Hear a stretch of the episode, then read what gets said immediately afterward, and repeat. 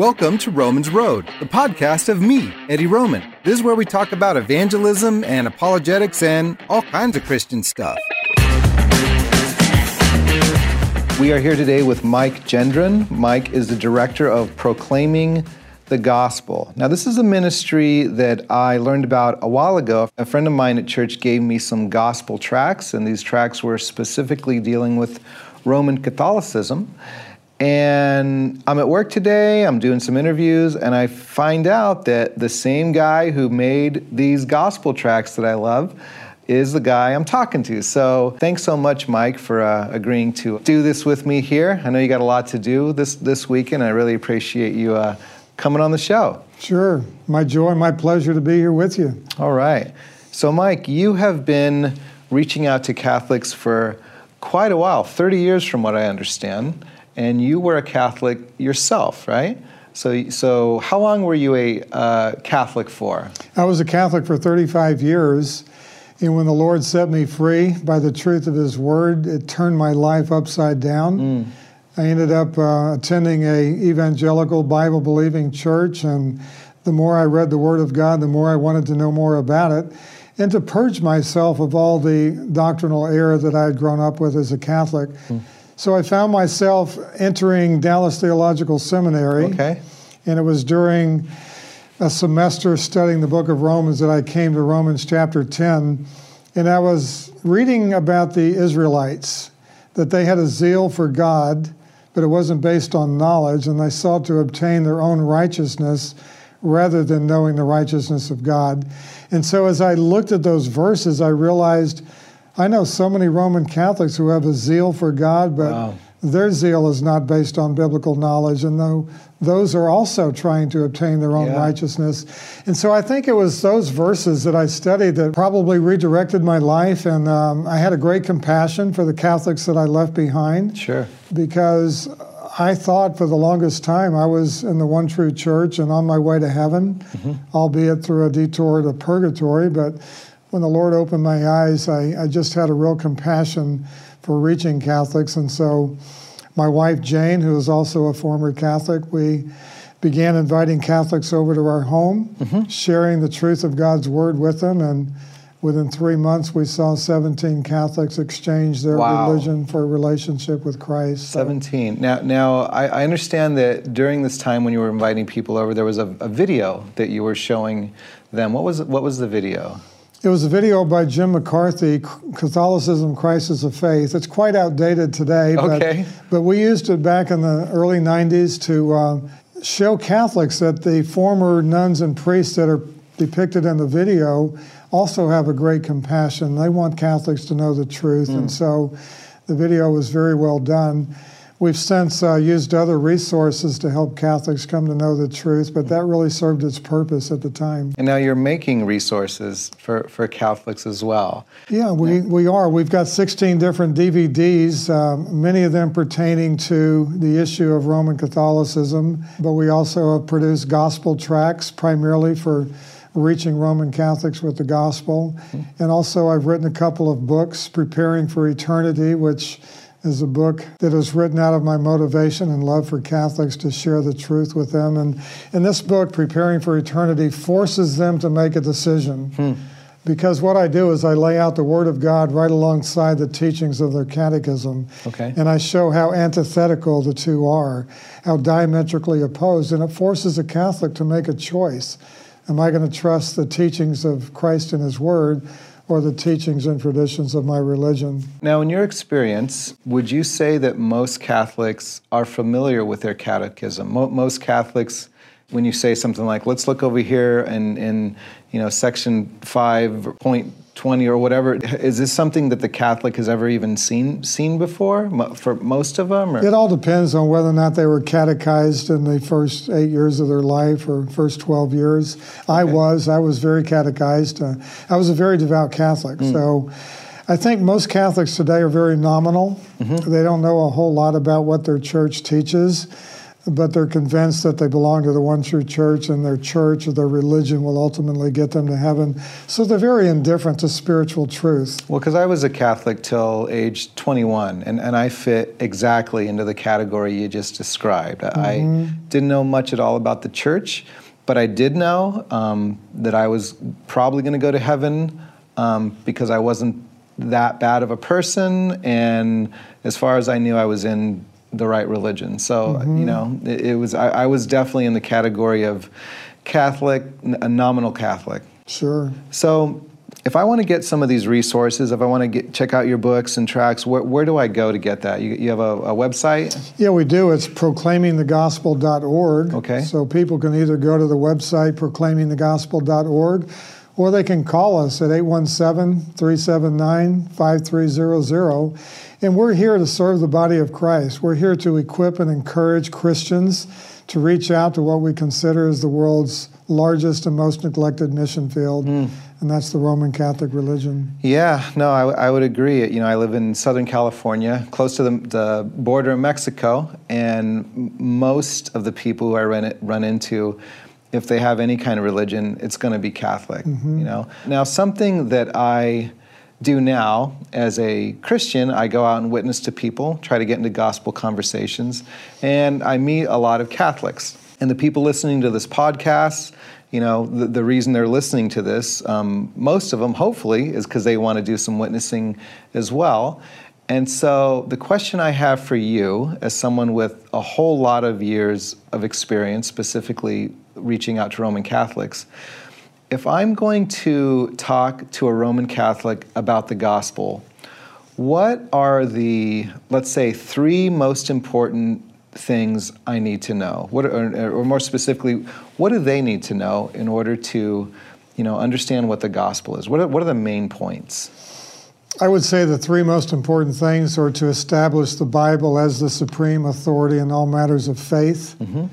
Uh, until you do that, it, really doesn't matter what you say because if they're going to keep going to their tradition or to what their priest said, then it doesn't really matter the rest of the conversation. You must establish the Bible as the supreme authority.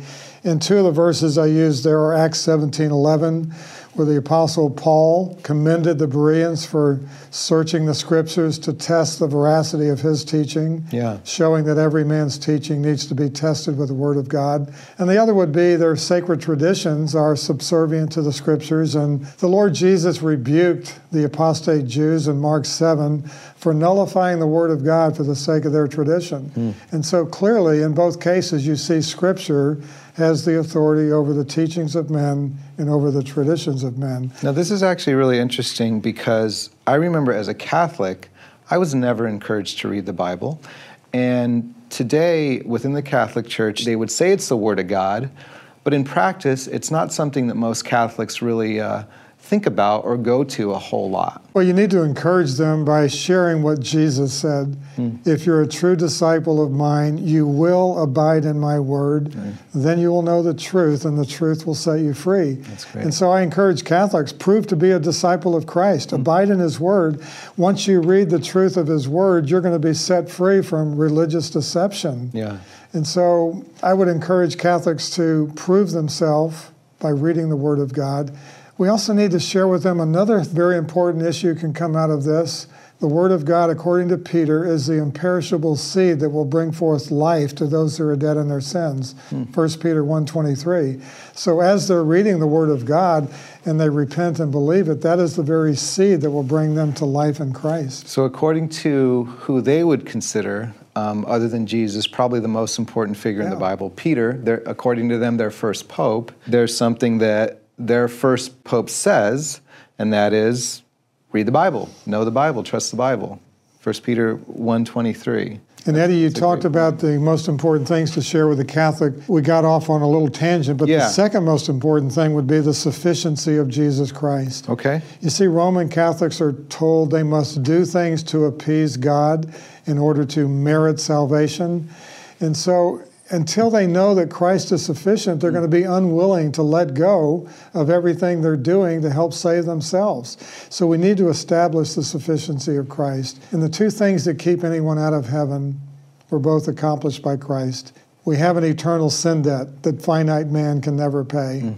Jesus Christ, the eternal Son of God, became a man to cancel that eternal debt. Well, that only gets you out of hell, it doesn't get you to heaven. In order to get to heaven, you have to have the perfect righteousness that God's righteousness right. requires. And as sinful human beings, we can never obtain the perfection that God requires. But God, knowing that, said that I'll give you the gift of my son's righteousness if you will trust in him. Romans 5:17. So that's given as a gift. It's our only passport to heaven. Yeah. Christ is sufficient. He canceled the eternal debt. He gives you his righteousness. That's all we need for entrance into heaven. So I, I remember as a Catholic, and what, what I've seen with, with current Catholics is they're not so much looking at Christ as him being sufficient as a sacrifice or being sufficient to get them into heaven. They're looking at him more of the great example. Christ suffered, he gave him himself.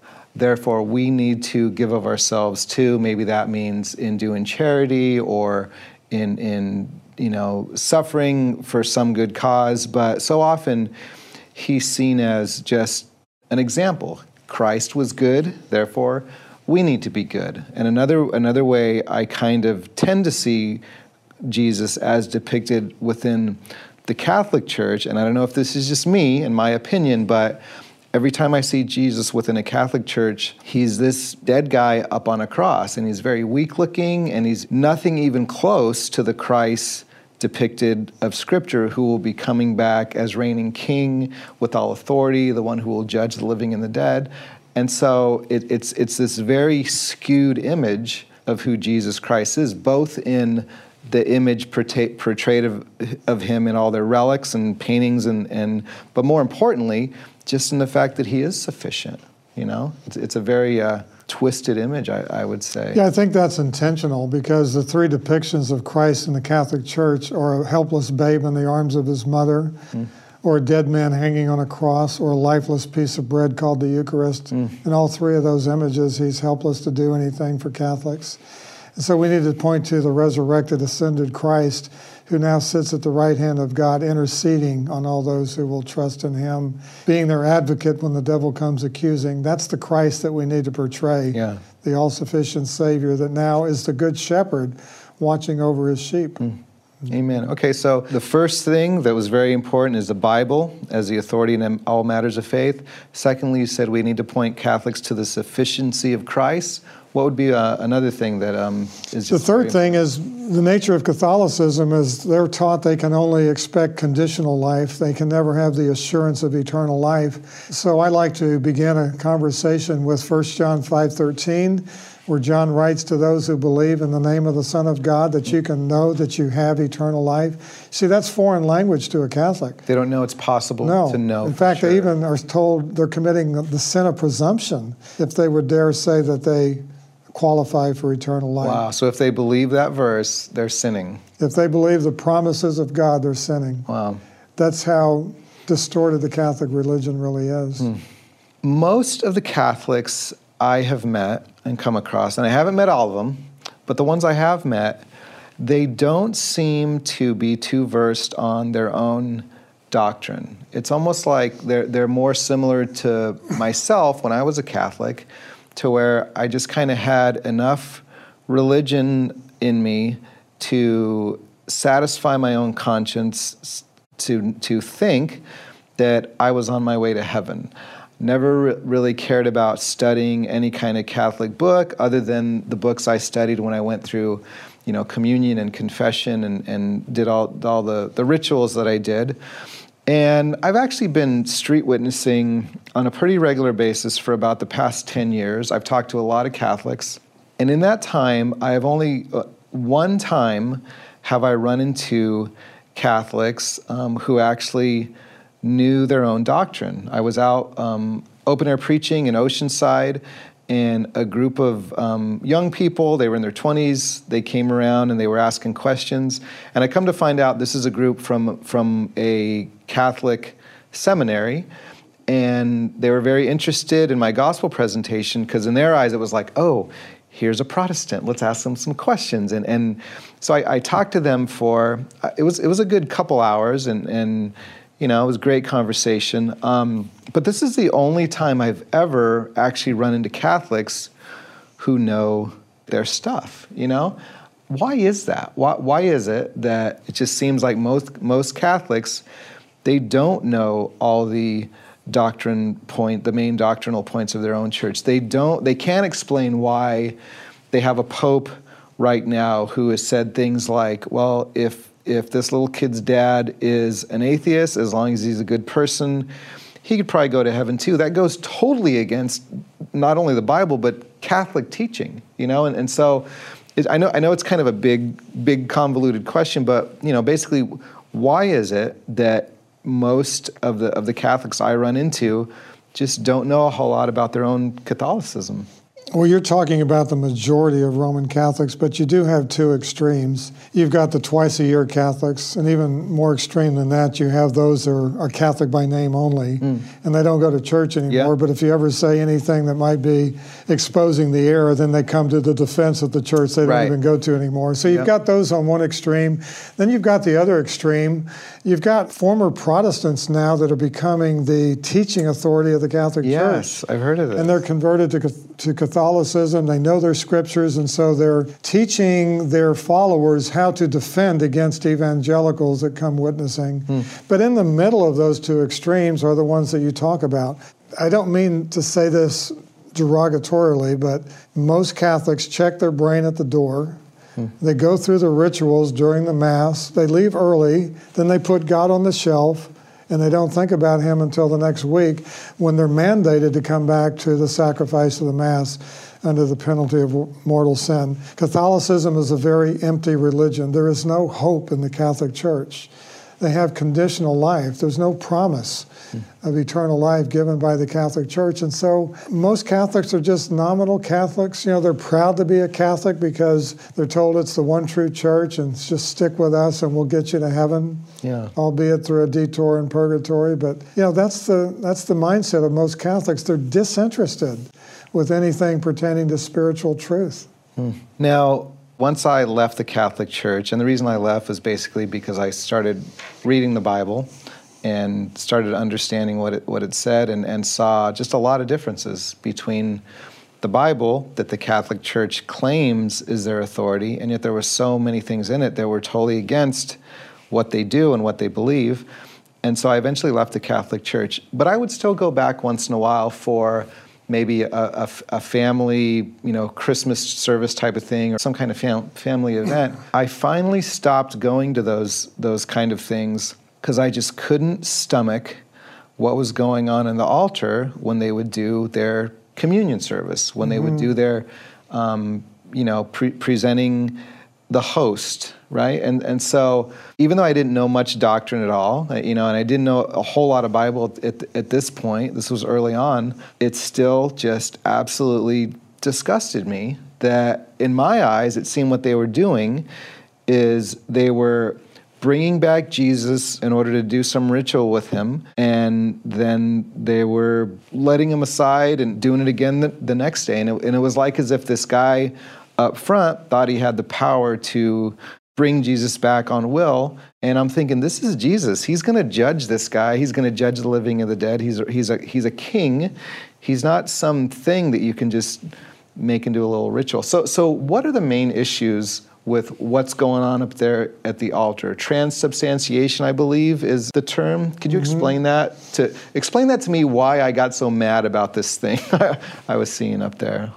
Father John O'Brien, in his book Faith of Millions, explains what happens at the sacrifice of the Mass. From the, from the Catholic point of view. Yeah, and it's got the imprimatur of the Catholic Church, so this is official Catholic teaching. But okay. he writes that when the priest speaks the words of consecration, he pulls Christ down from his throne in heaven, and Jesus, the omnipotent, all powerful God, bows his head in humble obedience to the priest's command. Goes on to say this is a power greater than that of saints and angels. This is a this is an official Catholic yes, teaching. The priest speaks, and lo, Christ, the eternal, omnipotent God, bows his head in humble obedience to the priest's command. This is Roman Catholicism a sinful priest has the power to call Jesus down from heaven to continue on an altar what he finished on the cross. And um, if Catholics only knew this, My wife was a Catholic also, but she never believed that she was eating the physical body and blood of Christ. Because that's that's what they teach as yeah, well, and right? I was a very devout Catholic. I believed it. I believed I was consuming Jesus. And boy, um, when God opened my eyes, it's so repulsive to think that that's what the Catholic Church teaches and practices. And it's the very nature of deception. It's indoctrination, so powerful that Catholics just believe it and don't ask questions. So, how does that work? So, in, in the mind of uh, the priest or you know anyone who's believing that that teaching, um, f- from what I understand, transubstantiation is the term where when a Catholic is eating their communion, their their wafer, in some way they're actually eating the physical body of of Christ. Um, Yeah. uh, well, like how? Like how did? How, what what is it they believe? Well, the outer substance remains the same, but the inner substance is changed into the physical body and blood of Christ through the quote unquote miracle of transubstantiation. But again, it's, uh, it's not a miracle, it's a hoax, it's a counterfeit Christ. Catholics who worship the Eucharist are committing the most serious sin of idolatry because we know that it's a false Christ. Uh, Jesus said, I must remain in heaven until my enemies have been made my footstool. Acts chapter 3 so he's still in heaven. Yeah. and then hebrews 9.28 says he will return again not in a, association with sin. He will return a second time. Hmm. And so we know from scripture that the priest doesn't have the power to call jesus down. He's remaining in heaven. He will return a second time. The bible says when where and how. When? After the tribulation. Where? To the mount of olives. How? The same way he left and so this is a false Christ. It's idolatry. And Catholics need to know this. I'll tell you, when I was talking to those seminary students on the pier, we were having a great conversation. I, I was, you know, doing, doing my best using scripture to answer um, all their questions. How does a person get to heaven? What, what, who, who are the saints? And all these different things. Um, but the, the thing that came up that caused me just to, to need to bow out of the conversation w- was because the issue of the Eucharist came up, and I actually started getting so upset in the conversation. It was a, it was the first and only time I've ever been witnessing to someone where I just had to leave the conversation because I was just mm-hmm. getting extremely angry Yes. you know and, and it was it was it was horrible and, Yeah. it, and it just it just that experience you know just kind of solidified what i what i felt in my in my younger days when i left the church it's it's just such a such a horrible vile blasphemous It really is. teaching and like you said most catholics don't even think about that i never thought about that Mm-hmm. while i was in the church once i came out and i realized what was what was going on it was just such a, uh, a revelation you know Mm-hmm. okay so you've given us three things to kind of camp out on or, or at least make sure we, we bring this up with, with Catholics. What are some good questions that you ask Catholics when you're getting into a conversations with them? Well, I like the acronym FIRE because it's really a good um, way to engage people. F stands for friendship, uh, family upbringing. You know, you ask questions about how they were growing up. And then I is interest. What common interests do you have? Uh, R would be um, your religious upbringing. Where'd you go to church? Uh, what what kind of a denomination or you talk about their religious background. And after you've asked those questions f-i-r then the e is evangelize now you have the answers that you need Oh, that's good. so you can know which direction to go. But some of the questions um, how does your church teach that you have any hope of going to heaven? It's amazing what catholics respond. Hmm. well i don't know that our church has ever taught us that. You would think that's what you're going to church for. you, you would think so. Yeah. You know? But uh, unfortunately a lot of protestant churches don't teach that That's true. That's very true. Um, so, um, are you ready to meet your Creator? You know, one day we will all stand before our Creator. He will either be a sin avenging judge or a glorious Savior. And you have time on this earth to put your trust in Him so that when you meet Him, He is your Savior. But if you reject Him, then you will meet Him as a sin avenging judge and you will have to pay for the penalty of your own sins. So, that's another great question. Uh, where do you go for truth? You know, and, and so often um, Catholics will say, well, I, I just look within, you know, I'm sure that um, whatever I believe in my heart is true, and they need to know that the heart is deceptively wicked and who can trust it. yeah, that goes directly against the Bible. Yeah, and sometimes they'll say they're priest, their pope. Yeah, just my experience, my experience in life. Um, but then you have to share with them there's only one infallible source that will never mislead you, never deceive you, and that's Christ and His Word. He Yeah. is the truth. So those are some good questions. Um, where do you hope to spend eternity? Hmm.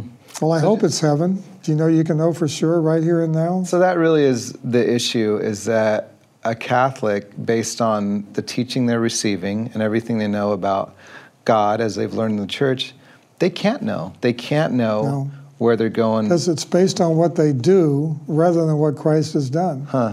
And so if someone thinks they're going, basically they would just be seen as proud. Sure. How could you possibly Yeah, know that you're I've done that, enough. that good? Mm-hmm. How do you show a person in a, in a, a quick kind of way? Not that we have to be quick with everybody we talk to, but how do you just get to the point of showing a Catholic that getting to heaven, being right with God, is not based on what they do? Two verses that have set so many Roman Catholics free would be Ephesians 2 8 and 9. Mm-hmm. For by grace you have been saved through faith. It is not of yourselves, it is the gift of God, not of works, so that no man may boast. And you ask a Catholic, what does that mean to you? It's not of yourself, it's not of works. So why are you trusting what you're doing? And then that, of course, leads to the question well, how then can I be saved? And then you point to Christ as the all sufficient Savior. Now, Ephesians 2.89, it says we, we are saved by, by grace. And yet, within Catholicism, one of the issues that comes up is just an understanding of that word grace. To a Catholic, the word grace, it can mean something different than it means to a Christian. Can you talk about that? Yeah, it does. Uh, paragraph 2027 of the Catechism says Catholics must merit the graces necessary for eternal life. So the question then is how do you merit the unmerited favor of God? Because that's what biblical grace is it's the hmm. unmerited favor. It's given freely by God. And so you have to define terms when you're witnessing to Catholics. Isn't that interesting? In, in Mormonism, there's something similar. In that same verse, the Book of Mormon, I believe, is where it says, "You are saved by grace through faith after all you can do." Yeah. So, so they're they're hitting on that same issue that the mm-hmm. the false religions do not want to point to people towards mm-hmm. the grace of God, and that really is the difference between the Bible and not just Catholicism, but every other religion. It seems like just the issue of grace versus works. Mm-hmm. You know. Another question I like to ask anyone, whether it be Catholic or Christian or anyone that doesn't even know God, Yeah. why did Jesus have to die? Hmm. Boy, it gets you right to the core of the gospel. I've asked. I, I I'll, I'll talk to people who say they go to a Christian church, and they can't under, They can't answer No. that question sometimes. Yeah, that's a great question. It all starts with the wages of sin is death. Hmm. Jesus went to the cross to satisfy divine justice, dying in the place of repenting sinners so that they would not have to face the punishment of God. Yeah. Now, I just want to um, ask a cou- couple more questions here. Just, just these are things that come up when talking to Catholics specifically. The one thing that Catholics love to say is, you know what, you wouldn't even have the Bible if it wasn't for my church. The Catholic Church gave you the Bible. How do you answer that? Well, there's a lot of ways to answer that, but number one, the Catholic Church wasn't even in existence when the Old Testament was written. And So we have the Old Testament in spite of the Catholic Church. They're usually talking about the New Testament Yeah. when they make that claim. And so in the New Testament, uh, we know from Scripture that God inspired 40 different men over a 1,500 year period on three different continents, all from different walks of life. They penned the inspired Word of God to papyrus. Those uh, letters were passed around to different churches. People recognized them as Holy Scripture even before a council convened to represent them as a part of the canon. And so uh, the early church knew that these were the inspired writings of the apostles, and many were willing to die for the truth found in these sacred writings, these scriptures. And so they were first person eyewitnesses to the life and resurrection of Christ. And, and so we know from uh, the early church that people that understood the scriptures, they knew they were inspired writings of God. We see from 2 Timothy, I just happen to have the scripture open. All scripture is given by inspiration of God and profitable for doctrine, for reproof, for correction, for instruction in righteousness, that the man of God may be complete, thoroughly equipped for every good work. All scripture is given by an inspiration of God. So this is God breathed. He breathed the scriptures into the apostles who penned it to the papyrus, and that's how we know that scripture is from God. I also tell Catholics that we have the Bible in spite of your religion because it was your religion that placed it on the list of forbidden books at the Council of Trent. And another Great thing I tell Catholics, since you think you gave us the Bible, why don't you abide in it? So true. You gave us the Bible, but most Catholics Yeah. don't read Right. it. That's a great point. And by the way, the canon was primarily to eliminate spurious books. Now, when you say the canon, you mean the, the collection I'm sorry, books? the council The- that okay. established the canon Okay. was initially to eliminate spurious books. There was many books vying for canonicity, Mm-hmm. canonicity, but uh, the the councils got together and said, no, these are the inspired writings and these are not. The picture people give that this church council had a meeting and they said, okay, we're going to put this book in the Bible, we're going to put that book in the Bible, but you're saying that wasn't it at all. They already had their scriptures and they were getting rid of books that were That's correct. obviously not inspired. Okay, another issue that comes up with Catholics, this is one of the big ones, is the assertion that Peter was the first pope. And ever since him, there have been a succession of popes, and now the pope that is here today, he is the authority from God, and they base that on Jesus called Peter the rock, and he said, On this rock I will build my church. And so, how do you address that? Yeah, it's Matthew 16, 18. 16, I'm sorry. Jesus just asked the question, Who do men say that I am?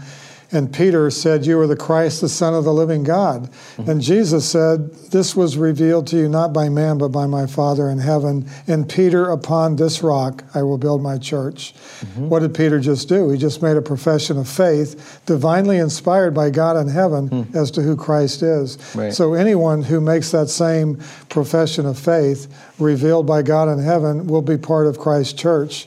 And we know that Jesus wasn't referring to Peter as the rock because a few verses later, Jesus talks about going to Jerusalem to die for his church before he builds it. And Peter said, Lord, may it never be. And Jesus said, Get behind me, Satan. you have in mind the things of men rather than the things of God. So this doesn't sound like Jesus would build his church on a fallible man Right, who he just called Satan. who just said Peter was the mouthpiece of the devil. So clearly, you know, Scripture tells us that um, the rock was Christ. Paul said that. 1 Corinthians 10, we see all the way through the Psalms, God was the rock. Even Peter referred to himself as a fellow elder.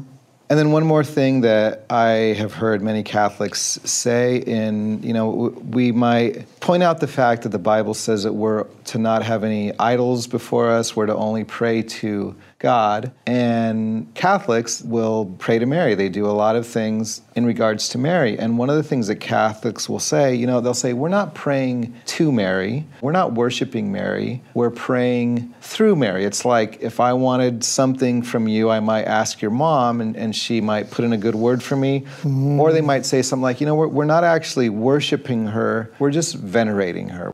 What does that even mean? Like, what, are- what are they Yeah. doing there? Well, they are praying to Mary. They start off with Hail Mary. That's a They're good point. addressing Mary. That's a very good They're point. actually petitioning her. The reason Catholics feel comfortable praying to Mary is because the Catholic Church has created another Mary. It's a perversion of the true Mary. Mary herself, the Mary so- in the Bible. yes, Okay. Mary herself needed a Savior. She called God her Savior. Only sinners need Saviors. Hmm. And so for Catholics to pray to Mary is because she's been given a lot of divine attributes. She's said to be the mediatrix of all grace. She's said to be the advocate, which is a title given only to Christ. She's the queen of heaven. Christ is the king. So everything that they have given to Christ, they pass over and give an attribute to Mary. They haven't called her omniscient or omnipresent, but she would have to be if 1.2 billion Catholics are praying to her. The only way she could hear all of them is if she were omniscient and omnipresent. That's so, true, and she'd know. She'd have to know all languages. yeah, well. and I, I challenge Catholics um, show me one verse in the Bible where any God fearing person prays to anyone other than God. Hmm. wow. And you, you, want the, you want them to get in the Bible, challenge them, Yeah. find a verse. And maybe while they're in there, the rest of their faith will be challenged as they read the scriptures that Yeah. refute their religion. Well, Mike, you've given us a lot of good information here. As we go to our Catholic friends and neighbors, this can get very heated. It's not always easy to talk Yeah. to someone, especially when it's issues of, of religion, things that are Mm-hmm. so close to a people, and you're talking about people's traditions and their families, and they've, they've grown up with this stuff. What advice can you give us as far as if, if I'm going to talk to someone about, you know, Catholicism and attempting to get them to see the deception behind it, what advice can you give us as, as far as not turning it into a big argument or a fight or, you know, what, what, what do we as Christians need to do as we're reaching out to Catholics with the truth of the gospel? Well, keep in mind, unbelievers do not want to be preached at, so an effective way is to ask them questions that we've talked about. But we never can argue anyone into heaven. Hmm. All we're called to do is to deliver the message from the pages of Scripture to the person's ear. Yeah. God's responsible to take it from the ear to the heart. So we have been successful when we have shared the Word of God, the gospel of Christ with them. And I encourage when you're witnessing to Catholics, if they have their own Bible, sit down and open it. Hmm. Point them to scriptures. Ask them, what is God saying there? And that way it eliminates any arguments because it's their interpretation. They can't say it's yours because you're not interpreting it. Right, they're just You're reading it. You're right. And you were saying earlier you'll even do that with their Catholic version Sure. of the Bible. Because they're told not to trust anything from a Protestant church. Hmm. So you eliminate an obstacle by using their Bible. And they've got the same 66 books that we do. They've added a few, but Right. you don't have to go there. Be Christ like, speak the truth in love, have compassion, and recognize that not everybody is going to humble themselves under the sovereign word of God. If you sense that they have not a teachable spirit, maybe it's time to leave a gospel tract and hmm. say, let's get together again and talk some more. Whenever the discussion starts to get heated or argumentative, that's probably a time to, to leave a gospel tract and, and come back later. And, Yeah. and we can't ever forget the power of prayer. You know, Absolutely. this is a spiritual battle. And unless uh, the Spirit of God is involved, then the Word of God will not place any impact on the person that's hearing it. We know that um, there's two things necessary con- for conversion the Word of God must go forth, and the Spirit of God must bring conviction. So that's why it's so important to pray that God would open their eyes, open their hearts as He opened Lydia's heart, and then pray the Word of God would be the imperishable seed that finds fertile soil in their heart Yeah. and begins to grow and bring forth life. Amen. Okay, and so if we're going to end that conversation and leave a gospel tract, we are going to want to leave some of Mike's proclaiming the truth tracts. And Mike, if you could just tell us one more time, what is the what is your website where we could find these at? The website is proclaimingthegospel.org. We have six different gospel tracts, all designed to reach people that are lost in religion. You could also call us at 817 379 5300. We are here to equip and encourage the body of Christ to be faithful witnesses for the Lord Jesus Christ, to make his great commission part of their lives. And I think uh, most Christians today are apathetic, but we need to remember the Lord's great commission. That's what he left us here on this earth to do, Amen. is to go and spread the good news. One last thing, I, I noticed that you have a email newsletter that you Yes. send out. Um, how do I get that? Do I get that on your website as Sure. well? Sure, you can get it on our website. There's a sign up on the first page, and it goes out on the first of every month. Or you can give us a call, and we'll place your email address on our monthly e newsletter. It's just like salvation, it's free. so we send it out to I like free. over 30,000 people now throughout the world. Okay, and I would encourage you all to get on that website, get that email newsletter. It's a great resource. Mike updates everyone on outreaches that he's doing and when he is speaking at a church in your area. So get on there. And Mike, I just want to thank you so much for being on the show. And I, I just um, hope that the rest of your time out here in Southern California is fruitful as you teach and preach and continue to reach out to Roman Catholics. Thank you so much. Thank you, Eddie. It's been a pleasure. Ray Comfort here. If you haven't yet subscribed to this podcast, please take a moment to do so now. On your phone's podcast app, search for Romans Road with Eddie Roman. And when you find it, hit subscribe. It's free, and by doing so, you'll get all episodes past, present, and future. Then, when you're finished, head over to livingwaters.com for a huge collection of evangelism videos, articles, tracts, and resources to help you share the gospel with those around you. That's livingwaters.com.